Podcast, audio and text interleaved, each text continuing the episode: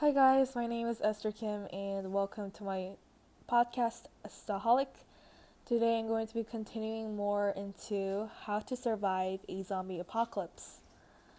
Previous episode, I have left off with step five. Oh, I'm sorry, step six, which tells us to be a good housekeeper or more of a camper in this situation.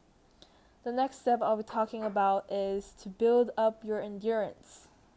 If you want to survive a zombie apocalypse, you have to be able to run fast and also for a long time.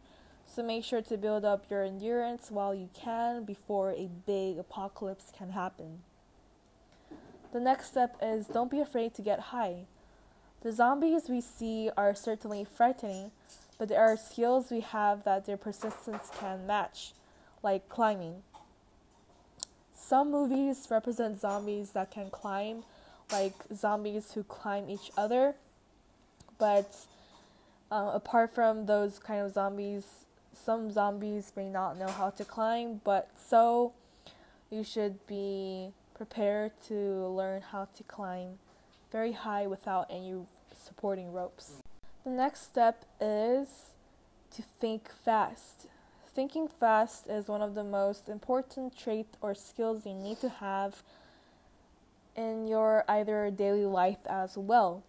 If you encounter a situation where you need to think fast and where you're in a dangerous situation, then you need to learn how to think fast.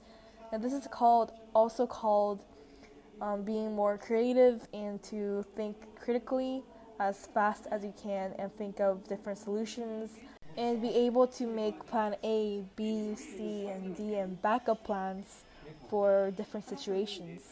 Another tip to learn when you're in a when you're outside of home and you're adventuring and surviving from a big big war, then you should learn how to where you should go and where you are like learning how to use a map and also how to use a compass.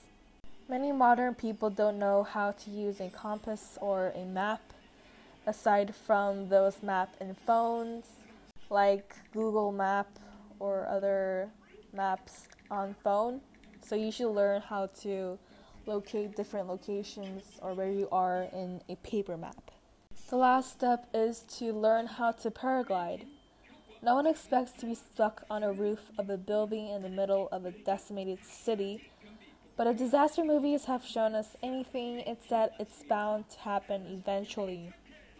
Most of us don't know how to fly because we don't have wings, so you should either find quickly find a glider in stores and try them out. But before you try them out, you have to know how to drive it. So it's a good practice or a skill to learn how to drive a jet or a, a sky glider. I hope you learned something through my episode. I will see you on my next one. Stay safe and always be a Bye.